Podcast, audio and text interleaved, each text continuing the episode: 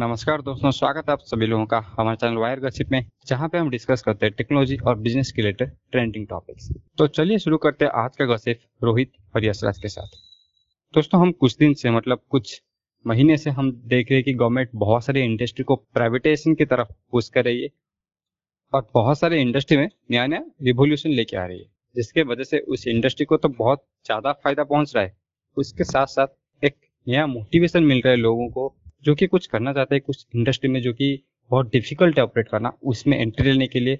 और उसके लिए हम देख सकते हैं कि बहुत बड़े बड़े स्टार्टअप्स भी आ रहे और बहुत ज़्यादा स्टार्टअप्स यूनिकन भी बन रहे इस साल में। तो इस चीज़ को और कदम आगे ले जाने के लिए हमारे गवर्नमेंट अभी एक नया पॉलिसी या फिर? क्यों क्योंकि तो एक नया कमिटी बना के लाई है, जिसका नाम है इंडियन स्पेस एसोसिएशन तो क्या है ये कमिटी और किस तरह से ये हमारे स्पेस कल्चर को या फिर स्पेस प्राइवेटाइजेशन को बढ़ावा देने वाली है? चलिए, आज इसी के बारे में डिस्कस करते हैं। हाँ तो यशराज, आज करीब 11 बजे नरेंद्र मोदी जी ने वर्चुअली इंडियन स्पेस एसोसिएशन का इनाग्रेशन किया है। तो इसका मेन मोटिव ये था कि जो कमर्शियल कंपनी है और प्राइवेट कंपनी है, उसके साथ जो इसरो है, हमारा जो कि इंडियन स्पेस ऑर्गेनाइजेशन अभी तक वो सिंगल एंटिटी था जो कि इंडियन स्पेस रिसर्च के बारे में रिसर्च कर रही थी या फिर इंडियन स्पेस ऑर्गेनाइजेशन थी। उसका जो रॉकेट बनाने से आज शुरू करके सैटेलाइट भेजने तक या फिर सैटेलाइट लॉन्च करने तक एक ही कंपनी थी जो कि पूरा पूरा चीज़ को ऑपरेट कर रही थी। उन सबको एक मिलाने का कोशिश है।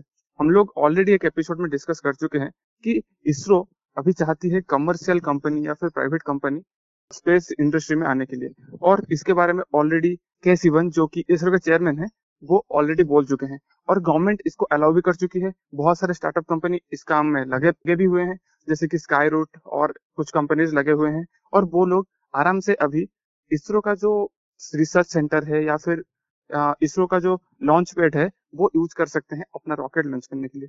सिर्फ़ रॉकेट के फ़ील्ड में नहीं इंडियन साइंटिस्ट या फिर इंडियन जो आईआईटी स्टूडेंट्स हैं या फिर जो बड़े बड़े रिसर्चर्स हैं, वो बहुत ही काबिल हैं और वो लोग बहुत ही अच्छा सेटेलाइट ऑलरेडी बना चुके हैं। और प्रॉब्लम ये है कि उन लोगों को इतना स्कोप नहीं है कि वो अपना जो सेटेलाइट है, वो लॉन्च कर सकें। और इसरो का कोई प्रोग्राम भी नहीं है, उनको लॉन्च करवाया जाए, क्योंकि इसरो ऑलरेडी इतना बिज़ी रहता है, वो ये सब काम नहीं देख सकती, क्योंकि इसरो के पास इतना ज़्यादा कंसाइनमेंट रहता है साल में शायद साठ से सत्तर लॉन्च करना रहता है। बहुत सारे कंट्रीज़ का सैटेलाइट लॉन्च करना रहता है इंडिया का खुद का सैटेलाइट लॉन्च करना रहता है, और बहुत बड़े बड़े स्पेस मिशन भी रहते हैं, जैसे कि गगनयान चंद्रयान, वो सब भी रहता है। तो इसरो के ऊपर बहुत लोड पड़ता है साइंटिस्ट के ऊपर कि उनको उतना टाइम नहीं मिलता। तो ये सब का सोल्यूशन क्या था? प्राइवेट प्लेयर का एंट्री जैसे कि हम लोगों ने देखा है यूएसए और अलग कंट्री में, ये प्राइवेट प्लेयर्स नासा का भी सैटेलाइट लॉन्च करते हैं। तो ये सब के लिए एक सोल्यूशन निकल के आया है कि गवर्नमेंट एक इंडियन स्पेस एसोसिएशन बना रही है, जहाँ पे बहुत सारे कंपनी चाहे वो हो जाए टेलीकॉम कंपनी मतलब जो इंटरनेट सर्विस प्रोवाइड करते हैं, चाहे वो हो जाए हमारा जो स्पेस कंपनी है या फिर जो स्पेस स्टार्टअप्स हैं या फिर जितने भी डिपेंडेंट हैं मतलब वो सेटेलाइट बनाने में जो जो इलेक्ट्रॉनिक कंपोनेंट चाहिए इलेक्ट्रॉनिक्स कंपनी या फिर जो कम्युनिकेशन के लिए जिसका ज़रूरत है, जितने भी एंटिटी है, सबको जोड़ने की कोशिश किया गया है। तो जो इंडियन स्पेस एसोसिएशन है, जो आई है, उसका जो फाउंडिंग मेंबर्स है, उसमें से अगर मैं बात करना चाहूँ तो पहला है लार्सन एंड ट्यूब्रो जिसको हम लोग फेमसली एलएनटी जानते हैं, और टाटा ग्रुप का नेल्को और उसके अलावा बहुत सारी कंपनी जैसे कि वन वेयर भारतीय Airtel MapmyIndia Walchandnagar Industries Ananth Technologies and और कुछ मेंबर्स है जो स्टार्टअप कंपनीज़ हैं या फिर जो इस फ़ील्ड में है ऑलरेडी जो स्पेस फ़ील्ड में है, जैसे कि Azista BST Aerospace Private Limited Skyroot Limited Centum Electronics Maxar India ऐसे ही कुछ कंपनीज़ हैं। और इसका मेन मोटिव ये है कि जितने भी कंपनीज़ हैं जो इस सर्विसेज़ से जुड़े हुए हैं स्पेस सर्विसेज़ से, उनको एक ही कम्युनिटी के अंदर लाना। और जैसे कि आप लोगों को पता है एलएनटी या फिर टाटा का नेल्को ग्रुप वो इंडिया का जितने भी रॉकेट बनता है उसका जो ब्लू होता है या फिर रिसर्च होता है, वो इसरो करती है। बट उसका जो काम होता है या फिर कंपोनेंट डिज़ाइन करना होता है, वो बनाते हैं ये लोग। उसके अलावा भारत इलेक्ट्रॉनिक्स जो बीईएल e है और ईसीआईएल e है, वो लोग इसका जो सर्किट होता है या फिर जो पीसीबी होता है डिज़ाइन होता है, वो ये बनाते हैं। डिज़ाइन पहले से ऑलरेडी बना हुआ होता है, इसरो के साइंटिस्ट बनाते हैं। बट उसको जो कंपोनेंट डिज़ाइन करना रहता है, ये सब करते हैं।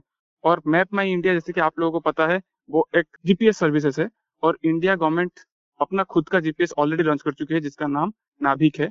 तो इंडिया चाहती है कि जितने भी कम्युनिटी हैं, जितने भी सर्विसेज़ हैं, जो स्पेस और रॉकेट साइंस से जुड़े हुए हैं, वो सबको एक ही साथ लाने के लिए। और शायद ये बहुत ही अच्छा कदम है, ताकि जो फ्यूचर में हम लोग बोल रहे हैं कमर्शियलाइजेशन ऑफ़ स्पेस इंडस्ट्री वो बहुत जल्दी होने वाला है।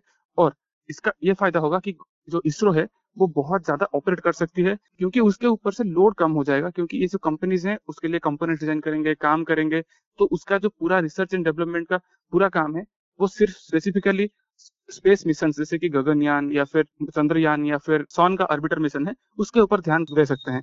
और ये सब काम बाकी जितनी भी कंपनी से कर सकते हैं। और स्टार्टअप कंपनी आ रहे हैं, ताकि जो इंडियन रिसर्चर हैं, जो सैटेलाइट बना रहे हैं, बहुत सारे छोटे बच्चे आईआईटी के बच्चे, वो भी बना रहे हैं, जो नानो सैटेलाइट क्यूब सैटेलाइट उसको लॉन्च कर सके और उससे इनपुट ले सके।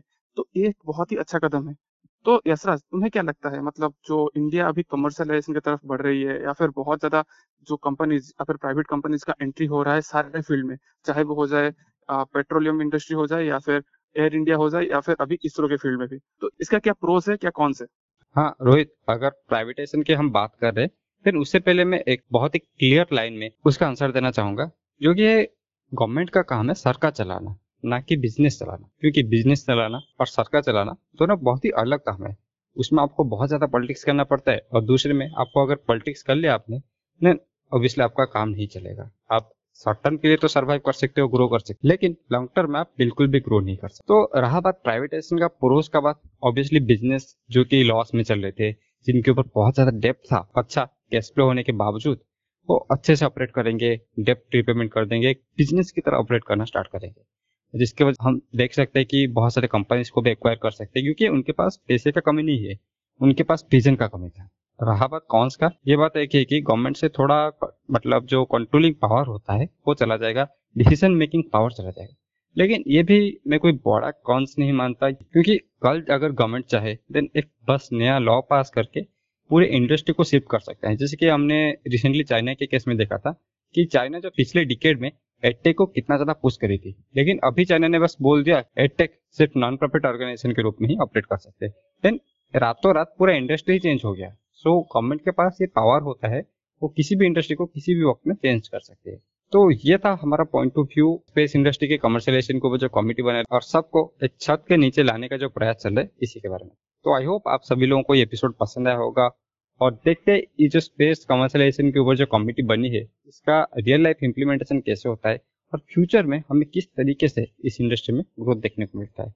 तो ऐसे ही चलते चलते सुनते रहिए हमारे पॉडकास्ट को। इसी के साथ आज का एपिसोड खत्म करते हैं। Good night